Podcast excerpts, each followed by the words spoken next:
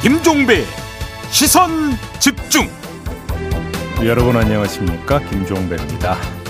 국민의힘 이준석 대표가 모든 일정을 취소하고 잠적해서 파문이 일고 있는데요. 공동선대위원장으로 합류한 조경태 의원은 현재 상황 어떻게 보고 있는지 3부에서 들어보겠습니다.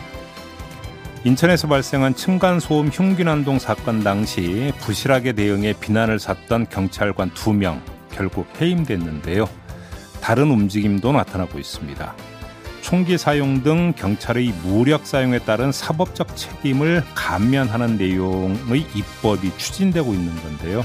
적절한 대책인 건지 2부에서 전문가와 함께 짚어보겠습니다. 12월 1일 수요일 김종배의 시선집중, 광고 듣고 시작합니다.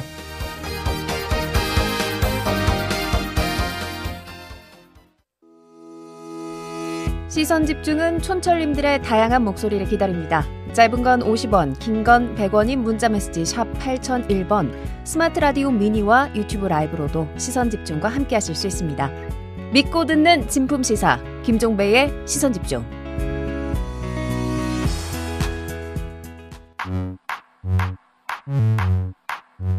뉴욕에 뉴욕타임즈가 있다면 시선집중에는 JB 타임즈가 있다.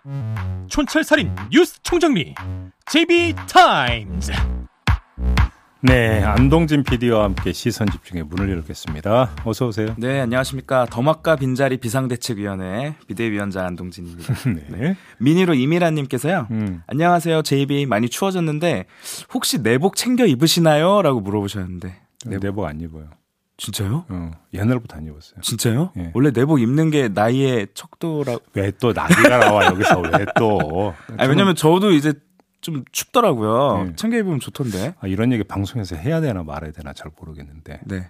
털이 많다 보니까 내복 입으면 자꾸 정전기가 발생을 해요. 너무 리얼하겠습니다. 네. 리얼했나요? 네. 어제 헬마우스가 하는 걸 밖에서 지켜봤거든요, 제가. 네. 네. 경쟁심이 생기더라고요. 오. 더 열심히 오늘 해보도록 하겠습니다. 네, 알겠습니다. 네. 자, 에이스타인 것이죠. 어제 더불어민주당 원내수석 부대표이자 선대위 정책본부 공동수석을 맡고 있는 김성환 의원과의 인터뷰가 있었습니다. 네. 여기서 김성환 의원이 개인적인 견해라면서 다주택자의 주택 매각을 유도하기 위해서라도 양도세는 일시 인하하는 방안을 검토할 필요가 있는 것 같다, 이렇게 이야기를 했거든요. 네. 근데 이게 뭐 김성환 의원 개인만의 의견이 아니었던 것 같습니다. 민주당의 의견이었던 것 같은데요. 네. 어제 당 정책위의장을 맡고 있는 박완주 의원도 기자회견에서 다주택자의 양도세 인하를 배제하지 않고 검토하고 있다, 이렇게 밝혔거든요. 네. 결국 부동산 민심을 고려한 표 계산이다, 이렇게 봐야 되지 않을까요? 일단 이재명 후보가 네. 거래세를 낮추고 보유세를 올리는 방향을 이제 여러 번 언급을 하지 않았습니까? 네, 그렇죠. 이제 당이 여기에 이제 보조를 맞추고 있다라고 하는 게 일반적 분석인데 뭐 그럴 수 있다고 생각을 해요. 네. 어느 하나를 낮추고 어느 하나를 올린다. 네. 그러면 지금 양도세를 1가구 1주택이 아니라 다주택자에게도 풀어준다라는 이야기니까 거래세를 낮추는 거잖아요. 그렇죠. 그럼 보유세를 올리고 있는 겁니까?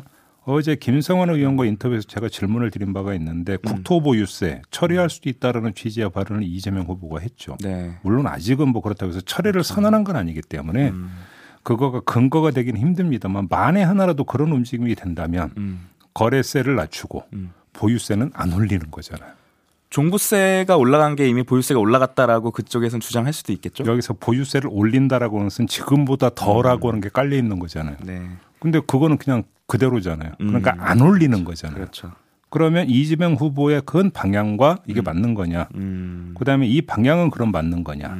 이 얘기를 안 할 수가 없는 거 아니겠습니까? 글쎄요. 윤석열 후보도 이미 50% 인하, 임시로 인하하겠다 이렇게 공약을 밝힌 상태라서 네. 여야 간 합의가 아주 이 부분은 어렵지 않을 것 같습니다. 선거를 기회로 좀 우리 사회가 좀 개혁될 수 있을 만한 법제가 좀 제정이 돼야 되는데 뭐 그럼에도 불구하고 네. 그래서 다주택자한테 양도세를 깎아주면 이 다주택자 중에는 물론 뭐 그 아주 특별한 이유 때문에 여러 채를 보유한 분들도 계시겠지만 투기 차원에서 다주택자가 된 사람들에게 퇴로를 열어주는 꼴이 되는 거 아니냐 이런 지적이 분명히 있죠. 근데 또 한편으로는 다주택자가 시장에 물량을 내놓으면 그러니까 이것이 먼저 그 주택 가격에 좀 하락을 유도할 수 있는 거 아니냐라고 하는 정책적 어떤 순기능도 있을 수 있다. 아마 이참도 고려가 되고 있는데 뭐 그럴 수도 있다고 생각을 해요. 네. 근데 문제는 균형점인데 그래서 아까 얘기했잖아요. 보유세는 안 올리면서 네. 거래세만 낮추는 이런 결과가 되는 거라면 뭐라고 할 거냐 민주당에서. 요 질문을 좀 다시 한번 드리겠습니다. 네, 현님께서 이런 식의 세법 개정은 혼란만 주는데 점점점 해주셨는데 네. 좀 정치권이 잘 새겨들었으면 좋겠고요. 네. 네, 뉴스와 분석이 함께하는 JB 타임즈 이제 본격적으로 시작해 보겠습니다. 네. 첫 번째 뉴스 오디오로 먼저 만나보시죠. 후보님 이준석 대표가 오늘 일정을 취소한 상황인데 혹시 연락을 해보시거나 뭐 관련 소식을 들으시거나 하신 건가요? 글쎄 저도 오늘 일정이 아침부터 바빠가지고 또 뭐 공개 일정은 11시부터 시작했습니다만은 그래서 하여튼 저 사무총장하고 통화를 했습니다. 그래서 좀 이유라든지 이런 거 좀 파악을 해보고 한번 만나보라고 얘기를 했습니다. 네. 이준석 대표가 만약에 당대표를 그만둔다고 하면 손대를 끌어나갈 텐데 뭐 없을까요? 가정적인 질문은 하지 마십니다. 이 정도로 마무리 짓겠습니다. 그러시죠. 지금 선대위 내부에서 계속해서 자국 이어지고 이준석 대표 패싱 논란도 계속 불거지고 있는데 뭐 원인이 뭐라고 생각하세요? 글쎄 뭐 저도 잘 모르겠습니다. 저는 후보로서 내 역할을 다 하는 것뿐이고. 네. 뭐 지금 오디오 들으신 대로 사무총장한테 알아보라고 했다는 거 아닙니까? 그렇습니다. 그래서 권성동 사무총장이 이준석 대표의 노원구 사무실을 찾아갔는데 30분 기다리다가 발길을 돌렸다고 하더라고요. 아, 근데 이 그 권성동 사무총장의 사무실 방문 소식에 대해서 대표실 관계자는 이준석 대표는 금일 윤석열 후보로부터 어떤 연락도 받은 사실이 없다. 또 이렇게 밝혔습니다. 보여주기식이었나요? 그러니까요. 네. 한번 좀 정리를 해보면 한번 윤석열 후보한테 한번 초점을 맞춰봅시다. 네. 권성동 사무총장에게 만나보라고 한 건 뭐 상황상 그럴 수 있다고 생각을 해요. 뭐 지방에 있으니까 그러니까 본인이 직접 뭐 대면에서 이야기하기는 힘들었겠죠. 그러니 또 뭐 지방 일정 그렇다고 취소하기도 힘들고 하니까 그럴 수는 충분히 있을 수 있다고 생각을 하는데요. 그 문제는 그 다음인 것 같습니다. 패싱 논란에 대해서 잘 모르겠다. 나는 내 역할을 다 하는 것뿐이다. 이렇게 말을 했어요. 패싱 논란이 나온 지 며칠 지나지 않았습니까? 며칠 지나서 상황 파악을 할 시간이 충분했는데도 이렇게 말을 했다라는 점이 일단 밑줄을 그읍시다. 그리고 또 하나 잠적 사태가 빚어졌는데도 윤석열 후보는 직접 연락을 취하지 않았습니다. 통화라도 할 수 있는 거 아니겠습니까? 그러게요. 그런데 그렇게 하지 않았다라는 거잖아요. 그럼 이 두 가지를 조합을 하면 어떤 이야기가 성립이 되겠습니까?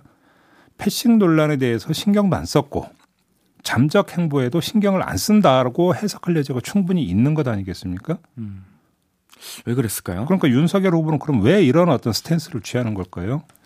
여기서 그 주목할 사람이 한 명 있는데 장재원 의원입니다. 어제 기자들에게 한 말이 있는데 후보 앞에서 영역 싸움은 부적절하다 이렇게 이야기를 했습니다. 그러면서 지금은 무조건 후보의 조그만 흠이라도 감싸고 후보의 진정성과 정의로움을 극대화해서 국민에 소구해야 한다 이렇게 말을 했어요. 이준석 대표를 겨냥한 발언이라고 얼마든지 해석할 수 있는 거죠. 자, 여기서 후보를 보는 관점이 뭡니까? 절대적 후보 관점 아니겠습니까? 그러니까 측근들이 이런 태도로 윤석열 후보를 대해왔고 윤석열 후보 본인도 이에 익숙해졌다면 그런 윤석열 후보가 이준석 대표를 바라보는 관점이 어떨지는 대충 짐작할 수 있는 거 아니겠습니까? 네. 그건 아마도 이런 걸 겁니다. 투정을 부리는 회방꾼. 뭐 이 정도로 지금 이준석 대표를 바라보고 있다면 뭐 연락을 안 하고 본인이 직접 연락을 안 하고 패싱 논란에 대해서 어떻게 된 건지 경위 그 체크를 해가지고 네. 다시는 그런 일 없도록 단속을 하고 이런 일을 벌이지 않는 것도 왜 그러는지 그 심리적 경로를 대충은 이해해 볼 수 있지 않을까. 네. 이런 생각을 해봅니다. 네, JB의 심리 분석이었고요. 네. 에밀졸라님께서 올드보이들이 애기 취급하는 거죠. 이런 문자 주셨고 네. 3456님께서는 장재원 의원 실세 아니라면서요. 이렇게 또 문자를 주셨네요.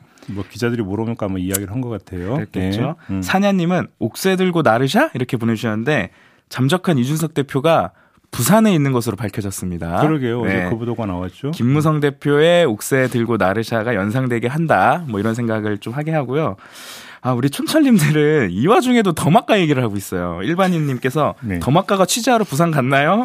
4750님 더마카도 잠적했나요? 더마카 목소리 안 들리니 어색해 하셨는데 이제 좀 적응하시고요. 네, 휴가 갔어요. 휴가. 네. 네. 이준석 대표를 어떻게 보느냐에 따라서 당도 지금 두 개로 갈라진 것 같습니다. 네. 한 언론에서는 두 동강 났다 이런 표현도 쓰던데 중진들은 이런 상황에 대해서 대부분 우려를 표명하고 있고요. 홍준표 의원은 청문홍답 홈페이지에 당 대표가 상임선대위원장이 되어서 대선을 치러야 하는데 이상한 사람들이 설쳐서 대선 캠프가 잡탕이 됐다. 벌써 자리 싸움이나 하니 참 한심하다. 당 대표를 겉돌게 하면 대선을 망친다라고 했고요. 예. 반면에 전용욱 전 의원은 이준석 대표를 향해서 관종이라면서 사람들은 금방 이준석을 잊을 거다. 앞으로 나타나지 않겠다는 말을 꼭 지켜달라.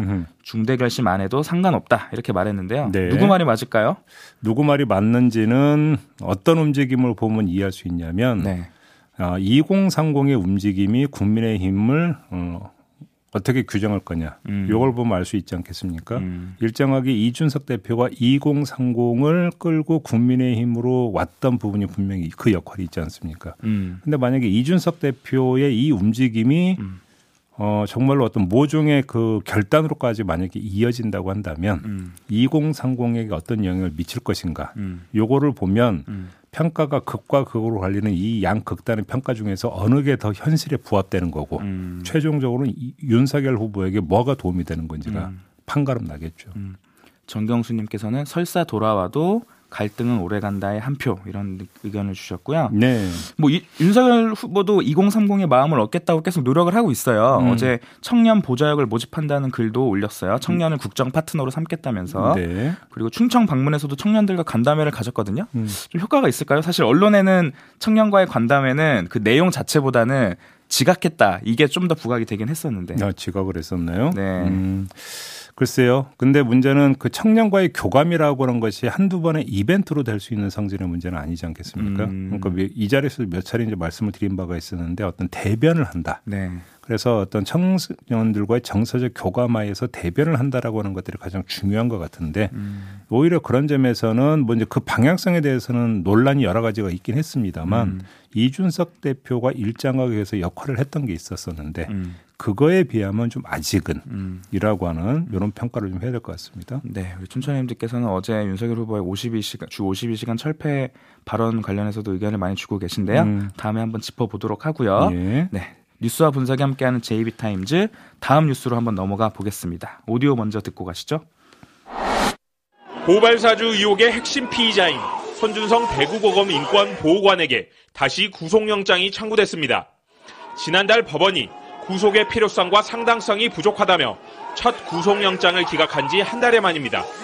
공수처는 손준성 보낸 메시지의 내용과 전송 경위 등을 통해 손 검사가 고발사주 의혹에 깊숙이 개입했다고 볼 만한 증거들을 확보한 걸로 전해졌습니다. 다만 그가 고발장을 직접 쌌는지는 확인하지 못한 상태입니다. 손 검사는 12월 2일 출석 의사를 밝힌 뒤 일정을 조율 중이었다며 지난 영장 기각 뒤 특별한 사정 변경이 없는데도 정치적 목적으로 영장을 재청구했다고 비판했습니다. 또 그동안 자신을 대상으로 이메일과 메신저, 형사사법정보 시스템 검색 내역 등을 확보한 공수처의 절차가 위법했다며 압수수색을 취소해달라는 준항고를 법원에 제기했습니다. 네, 두 번째 영장 청구죠. 네. 자, 1차 청구가 기각될 때의 상황을 한번 일단 복기를 해볼까요? 네. 소환을 놓고 줄다리기가 계속됐었잖아요. 손준성 검사가 나간댔다가 못 나간다라고 하기를 반복하다가 다시 출석 날짜를 잡았는데 이걸 믿지 못하겠다면서 공수처가 영장을 청구를 했던 거거든요. 이에 법원은 출석 요구 상황 및 피의자의 방어권을 들어서 기각을 했던 건데 이번에는 소환 조사를 모두 끝내고 청구를 한 거거든요. 따라서 핵심적인 문제는 1차적으로 범죄 소명 정도가 아마도 판단의 기준이 될 가능성이 있습니다. 네. 소명된 범죄의 중대성에 비춰서 증거인멸의 가능성이 있는지 그 다음에 이걸 보게 되겠죠. 따라서 공수처가 소환조사 및 압수수색을 통해서 범죄를 입증할 증거를 확보했느냐. 조금 전 그 뉴스 리포터는 증거를 확보했다라는 식으로 좀 보도를 하고 있던데 그러게요. 실제로 확보를 한 거냐. 이게 이제 가장 중요한 체크 포인트가 될 것 같습니다. 적용한 혐의가 직권남용 권리행사 방해죄거든요. 네. 그러면 손준성 검사가 이렇게 직권을 남용해서 누군가의 권리행사를 방해를 했다라는 거니까 권리행사 방해를 당한 그 누군가가 영장 청구서에 특정돼 있느냐. 이게 제가 볼 때는 가장 중요한 문제인 것 같아요. 그 이전에는 계속 성명불상으로 되어 있었었는데 누군지가 특정이 됐냐 아니냐가 결국은 범죄의 소명 정도를 가르는 중요한 잣대가 되지 않겠습니까? 네, 뭐 고발장을 직접 누가 썼는지는 아직 확인을 못한 상태라고 아까 컷에서도 얘기했던 것 같기는 한데 그러면 또 문제가 발생할 수 있다. 네, 뭐 근데 그 같이 했던 그 정책관실 직원들도 소환을 좀 했다 뭐 이런 보도들도 좀 있었던 것 같은데요. 네. 네. 그럼에도 불구하고 좀 잘 안 나왔나 보네요. 저희 그 컷 내용에서도 나왔지만 공수처가 최근 그 김웅 의원에 대한 압수수색 영장도 취소당하지 않았습니까? 네. 손준성 검사도 지금 절차가 위법했다면서 재항고를 했고요. 지금 이성윤 서울고검장 공소장 유출 의혹 사건에 대한 압수수색 영장 내용도 부실하다는 지적이 나오면서 체면을 좀 구기고 신뢰가 좀 흔들리고 있거든요. 네. 좀 능력에 의구심을 보내는 분들이 많은 것 같은데 어떻게 제대로 수사가 됐을까요? 이게 공수처가 기소권을 직접 행사할 수 있는 사실상 1호 사건이거든요. 네. 그러니까 그 원래 1호 사건은 이제 조희연 서울시 교육감 그 사건이었는데 이거는 검찰로 넘겨서 기소는 이제 검찰이 담당하게 돼 있기 때문에 네. 공수처가 직접 기소를 할 수 있는 첫 번째 사건이 바로 이 사건이라고 봐야 되는데 2차 영장 청구도 만약에 기각당한다고 한다면 공수처한테는 상당한 타격이라고 봐야 되겠죠. 그러니까요. 물론 뭐 그 불구속 기소를 하는 방법도 있기는 있습니다만 네. 제가 조금 전에 말씀을 드린 것처럼 범죄의 소명 정도가 가장 중요하다라고 말씀을 드렸잖아요. 네. 그러니까 만약에 영장 기각이 범죄의 소명이 좀 약하다라고 판단을 했다면 네. 불구속 기소를 한다고 해서 공소유지가 제대로 되겠느냐라는 이야기로 연결이 될 수 있는 거니까 이것도 그 누구보다 가장 잘하는 데가 공수처 아니겠습니까? 그렇죠.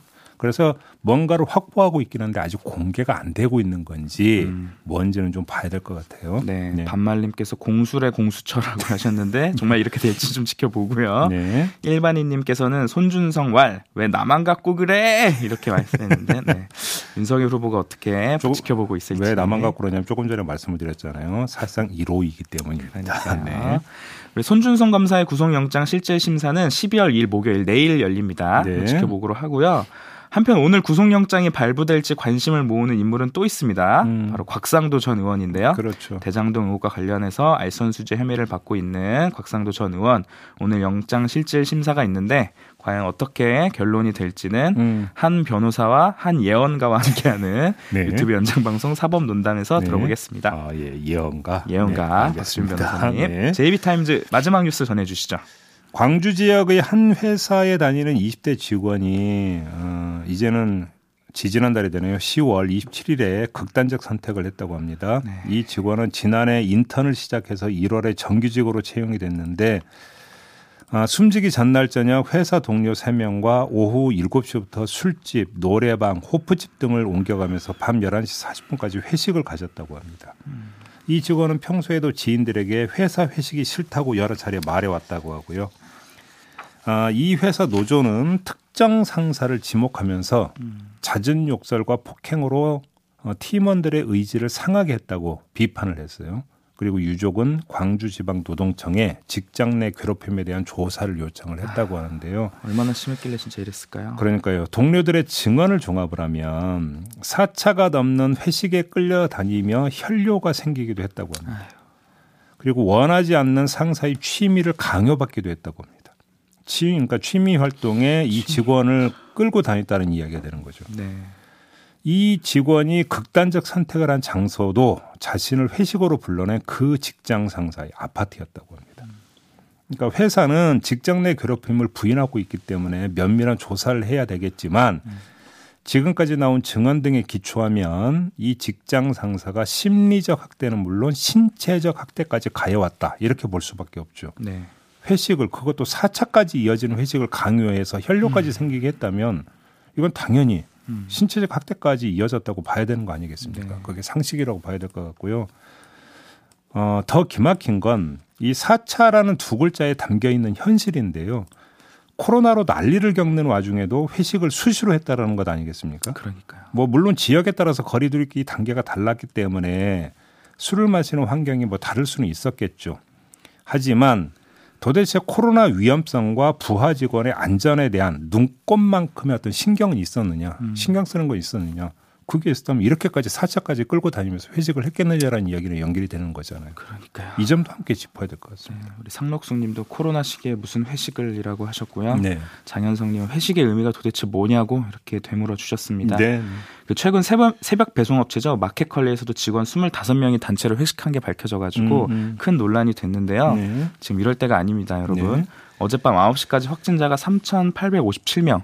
나왔습니다. 동시간대 최다 기록이라고 하고요. 네. 나이지리아를 방문했던 부부 등 국내에서도 첫 오미크론 의심 사례가 나온 상황입니다. 네, 맞아요. 네, 네. 최소한 회사라는 공적인 영역에서만이라도 좀 조심을 해주시고요. 회식 강요하지 마시고 회식할 돈 있으면 그냥 돈으로 더 주시길 바랍니다. 그게 그러면 상사들 사랑받습니다. 네, 알겠습니다. 네. 마무리할까요? 예, 우리 네. 일반인님께서 안피디님 더마카님 깐족 스타일 좀 배워야 할 듯 너무 목소리가 부드러워요라고 말씀하셨는데 그렇다면 저도 여기까지입니다. 아 그래요? 네. 깐족 스타일을 배우지 마세요. 네, 안동진 PD 잠적하겠습니다. 네, 이제 수고하셨어요. 네, 고생하셨습니다.